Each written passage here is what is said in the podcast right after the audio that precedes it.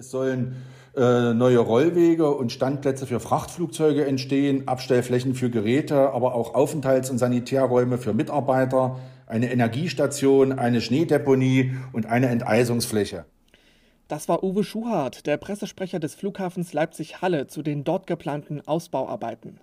Und damit herzlich willkommen zu einer neuen Folge Radio für Kopfhörer. Mein Name ist Johannes Bundemann. Schön, dass ihr da seid. Mephisto 976, Radio für Kopfhörer.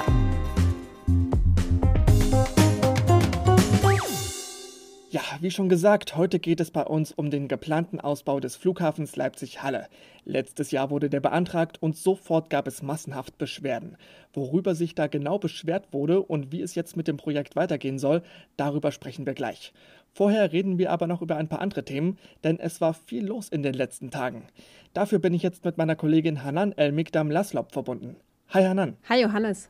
Hanan, wenn ich gerade so rausschaue, dann sehe ich vor allem eins, eine Menge Schnee und wie anstrengend es ist, da gerade durchzustapfen. Ja, aber mittlerweile hat es ja auch schon wieder angefangen zu tauen. Und deswegen heißt es jetzt vorsichtig sein, denn von den Dächern können Eiszapfen oder Schneebretter fallen. Ja, ich habe da neulich direkt auch mal eine Ladung Schnee in den Nacken bekommen, aber bei dir vom Haus wurde direkt jemand verletzt, nicht wahr? Hast du mitbekommen, was genau da passiert ist? Selbst habe ich es nicht beobachtet, ich habe nur den Aufprall gehört. Auf jeden Fall wurde ein Mann von einem großen Eisklumpen am Bein getroffen, der vom Dach unseres Hauses runtergefallen war und es musste auch ein Krankenwagen gerufen werden. Seitdem gehe ich auf jeden Fall nur noch mit erhöhter Achtsamkeit aus dem Haus. Ja, das ist wahrscheinlich eine gute Idee, aber sag mal, in so einem Fall, wer haftet da jetzt? Da haftet auf jeden Fall der Eigentümer oder die Eigentümerin des Hauses, denn von Eigentum darf keine Gefahr ausgehen. Sobald dann eben Gefahr droht, wie zum Beispiel durch große Eiszapfen, muss sofort der Gehweg abgesperrt werden und das muss dann auch der Straßenverkehrsbehörde gemeldet werden. Solche Eiszapfen müssen dann von den, Heiß, äh, von den HauseigentümerInnen in Eigenregie entfernt werden. Und sollte dann doch akute Gefahr drohen oder auch mal die EigentümerInnen nicht erreichbar sein, dann macht das auch mal die Feuerwehr. Das muss dann aber auch von den HauseigentümerInnen bezahlt werden.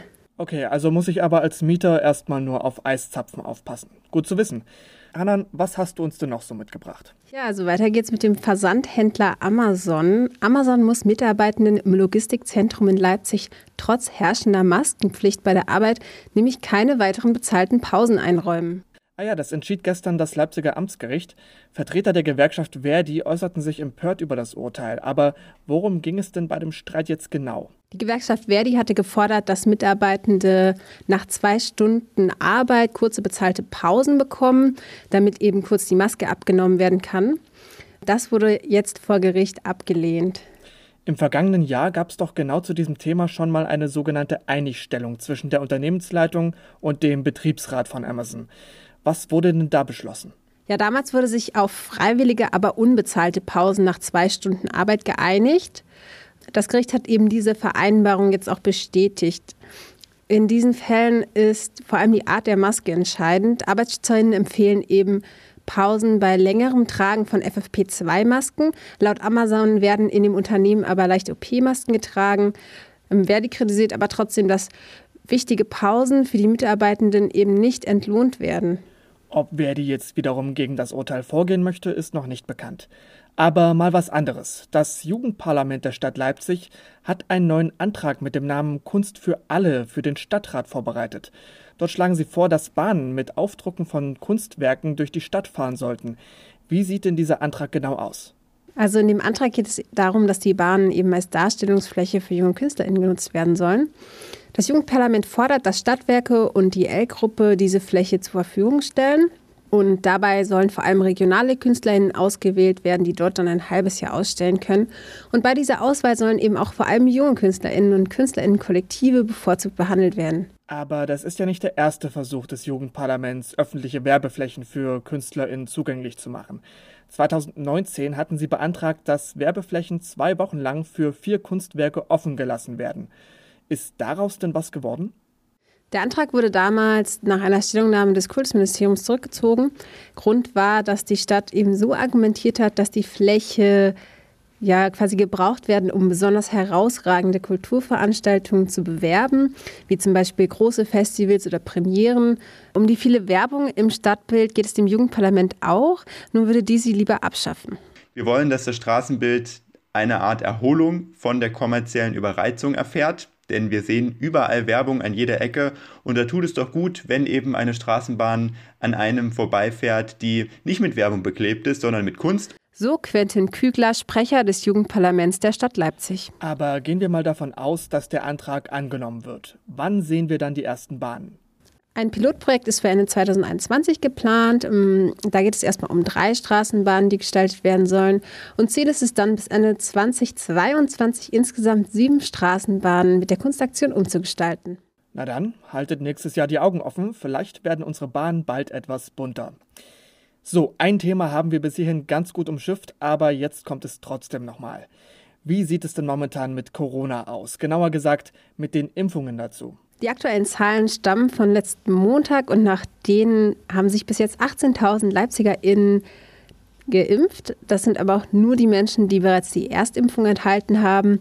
Denn für die Immunität braucht man ja eine zweite Impfung, also neun bis zwölf Wochen später. Insgesamt haben ca. 9.700 Leipzigerinnen bereits die zweite Impfung erhalten. Gut, also quasi könnte man sagen, fast 10.000 Leute sind jetzt durch mit der Impfung.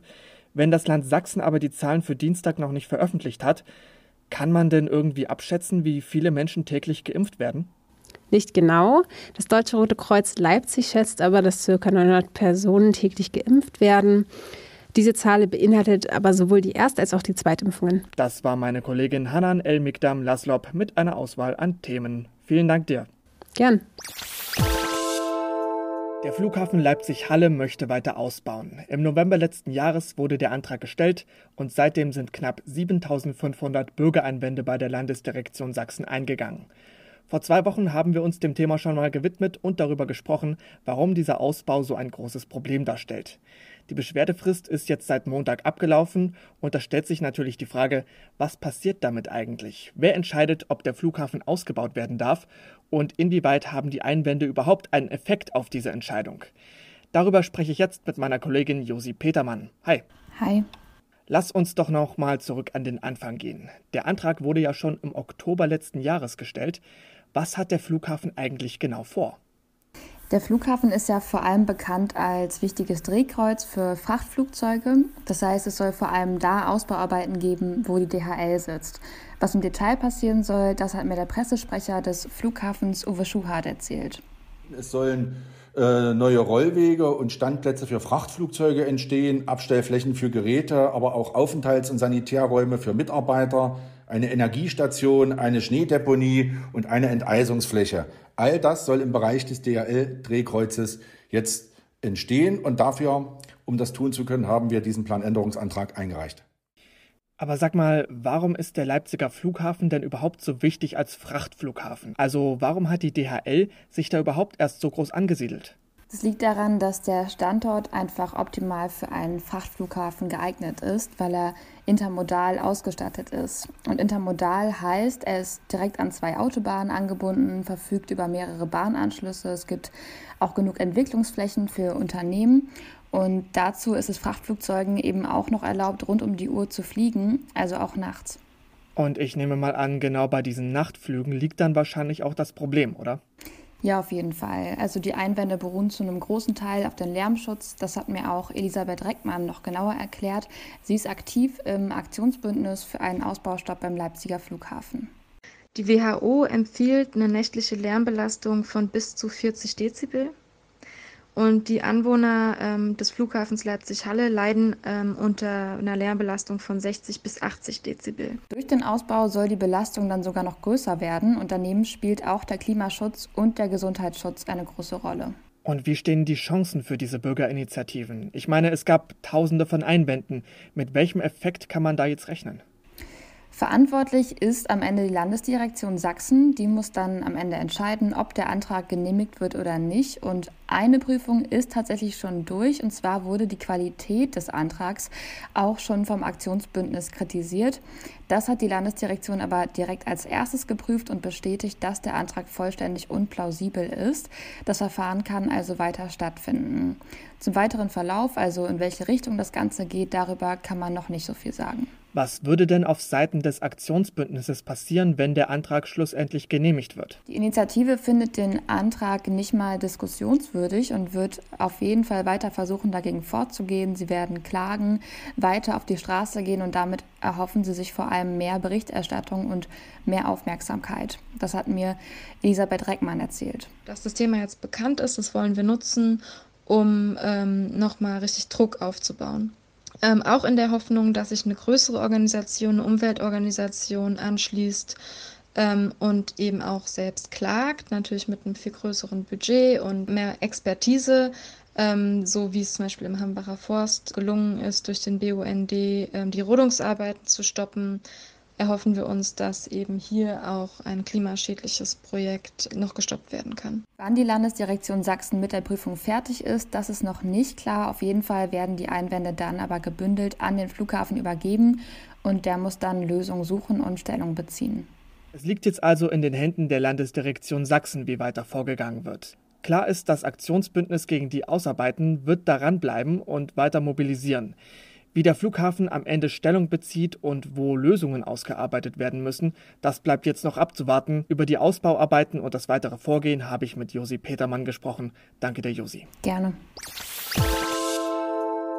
So, und damit sind wir leider auch schon wieder am Ende unserer Folge angelangt. Verantwortlich für Themen und Recherche waren heute Hanan El-Mikdam Laslob, Josi Petermann und Tristan Kühn. Außerdem wurden wir von unserer Kollegin Clara Richter online unterstützt. Vielen Dank euch allen. Die nächste Folge Radio für Kopfhörer gibt es dann am Freitag. Wenn ihr bis dahin verständlicherweise Sehnsucht nach uns habt, findet ihr uns wie immer auf Facebook, Twitter, Instagram und YouTube. Bis dahin bleibt schön gesund. Ich bin Johannes Bundemann. Wir hören uns. Ciao.